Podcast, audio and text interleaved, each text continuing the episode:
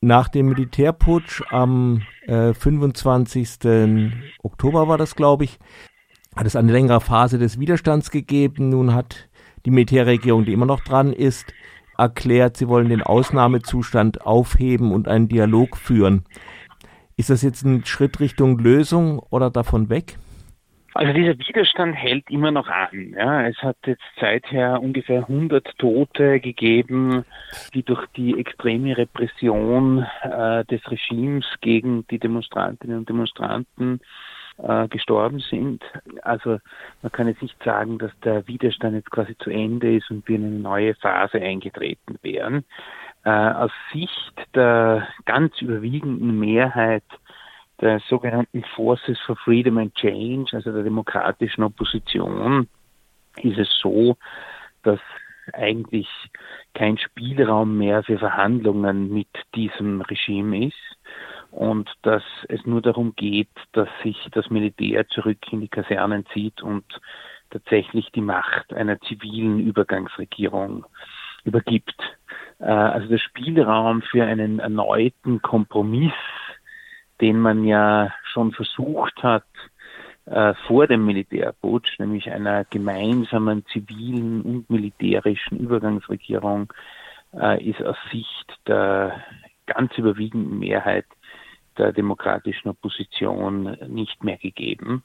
Und das ist auch eine große Differenz jetzt zu den äh, internationalen Vermittlern von Seiten der UN und der EU, also etwa äh, zum äh, Sonderbeauftragten des Generalsekretärs der UN, Volker Bertens, dass beide Konfliktparteien sozusagen weiterhin an einen Tisch bringen wollen, während die Opposition sagt, wir haben das einmal versucht, äh, hm. das ist gescheitert, weil das Militär eben sich nicht an die gemeinsam vereinbarten Spielregeln gehalten hat. Es gibt keinen Grund, das, was einmal gescheitert ist, noch einmal zu versuchen. Und jeder Zivilist, der sich jetzt erneut dafür hergeben würde, quasi unter der Ägide des Militärs eine neue Kompromissregierung zu bilden, äh, würde wahrscheinlich relativ schnell auf den Widerstand dieser demokratischen Opposition stoßen und als Verräter betrachtet werden.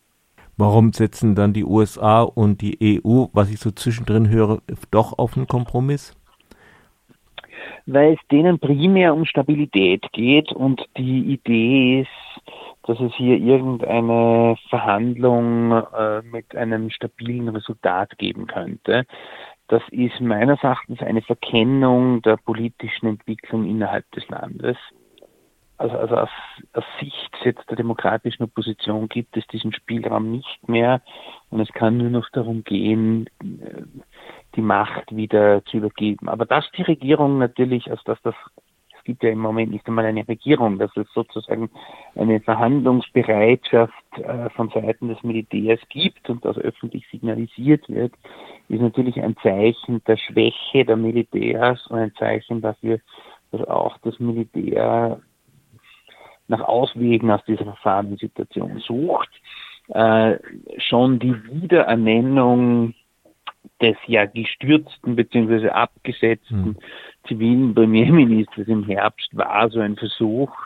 Äh, allerdings hat äh, Premierminister Hamdok dann ja selbst auch gesehen, dass er letztlich keine Chance hat, wieder das Vertrauen der Protestbewegung zurückzuerlangen, weil äh, er eben nur mehr als Marionette des Militärs nach diesem Putsch wahrgenommen worden ist. Und ähnliches würde wahrscheinlich im Moment jedem anderen passieren, der bereit wäre, in eine Regierung zu Konditionen des Militärs einzutreten. Du hast von einer Entwicklung im Lande gesprochen, die die EU und die USA verkennen. Äh, was meinst du damit? Damit meine ich primär, dass es eben aus Sicht der Opposition keinen Spielraum mehr für Kompromisse mit den Militärs gibt und dass es eben keinerlei Vertrauen mehr gegenüber der derzeitigen Spitze des Militärs gibt. Es gibt ist etwas anderes, wenn wir sozusagen von den einfachen Soldaten sprechen. Da gibt es natürlich unterschiedliche Akteure, auch im Sudan. Aber die äh, Spitze des Regimes mit Burhan, Hemeti, hat eigentlich jegliche Handschlagqualität aus Sicht der Opposition verloren. Mit denen kann man sich jetzt aus Sicht der demokratischen Opposition nichts mehr ausmachen. Da gibt es tatsächlich einen Punkt, wie oder sie, aus Sicht der Opposition. Nun gibt es ja noch andere internationale äh, Mitspieler. Welche Rolle spielen denn zum Beispiel die Vereinigten Arabischen Emirate? Ja, sowohl die Vereinigten Arabischen Emirate als auch, äh, als auch das Königreich Saudi-Arabien, teilweise auch Ägypten, wobei Ägypten selbst wiederum sehr stark von Saudi-Arabien abhängig ist, spielen eine wichtige Rolle als Stützen des derzeitigen Militärregimes. Und das ist ja auch ein Teil des Problems, dass es gewissermaßen auch auf internationalem Bankett hier äh, eine sehr stark, ein sehr starkes Ungleichgewicht gibt zwischen dem Regime und der Opposition, weil das Regime von mehreren wichtigen Akteuren in der Region offen unterstützt wird, während die Opposition keine Unterstützung erhält. Und sowohl die EU als auch die USA versuchen hier gewissermaßen in einem luftleeren äh, Raum äh, zu vermitteln und so zu tun, als würde es sich um zwei äh, Spieler, sozusagen zwei Konfliktparteien handeln, die auf einer Augenhöhe miteinander kommunizieren könnten. Das ist aber eben nicht der Fall, weil es wichtige Akteure gibt, die das Regime unterstützen und eigentlich keine Unterstützung auf internationaler Ebene für die demokratische Opposition, die die große Mehrheit der sudanesischen Bevölkerung vertritt. Nun ist ja Sudan ein viel komplexeres Land, als man vielleicht von außen so mit unserem bisschen Europäer wissen, da ist ein Fluss und Khartoum irgendwo. Äh, welche Rolle spielen denn? Es gibt äh, anscheinend wieder neue Übergriffe der Janjaweed in ähm, mhm. Darfur. Darfur. Äh, was spielen diese Kon Konflikte jetzt für eine Rolle? Der, also es gibt im Sudan immer so ein gewisses Gefälle zwischen Zentrum und Peripherie. Äh, Darfur ist nicht der einzige regionale Konfliktherd, aber einer der, der wichtigen und der blutigsten regionalen Konfliktherde. Es geht auch um äh, Südkordofan, also um die Nuba-Berge, es geht auch um die Blue Nile-Region, teilweise auch um die Küstenregionen äh, zum Roten Meer mit der ethnischen Minderheit der Bija. Es gibt mehrere gewissermaßen Sollbruchstellen noch im Sudan und eine der Entwicklungen, die es in den letzten Jahren gegeben hat, war, dass Personen, die aus den darfurischen Janjaweed hervorgegangen sind und dort eine wichtige Rolle gespielt haben, wie der bereits erwähnte Hemeti, eine wichtige Rolle im neuen Regime in Khartoum nach dem Sturz von Umar al-Bashir gespielt haben. Das heißt, gewissermaßen haben hier die ehemaligen Janjaweed auch die Regierungsgewalt in Khartoum übernommen.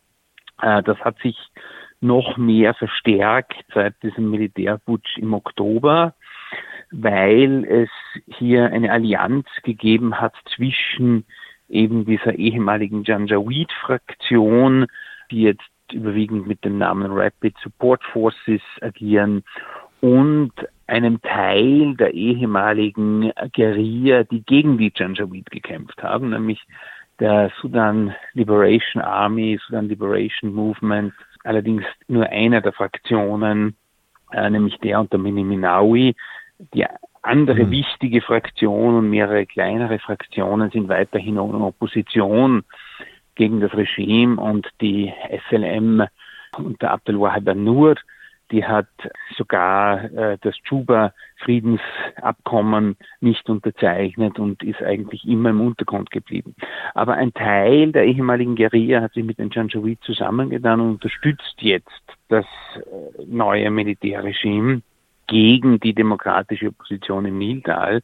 Das hat auch damit zu tun, dass es in Darfur eine Reihe von Bodenschätzen gibt, ganz besonders äh, eine sehr lukrative Goldmine, die sich die äh, ehemaligen Janjaweed unter den Nagel gerissen haben und äh, gemeinsam jetzt mit dem neuen Gouverneur von Darfur, eben dem bereits erwähnten Mini Minawi aus einer der Fraktionen der SLM ausbeuten. Äh, also hier gibt es auch handfeste wirtschaftliche Interessen.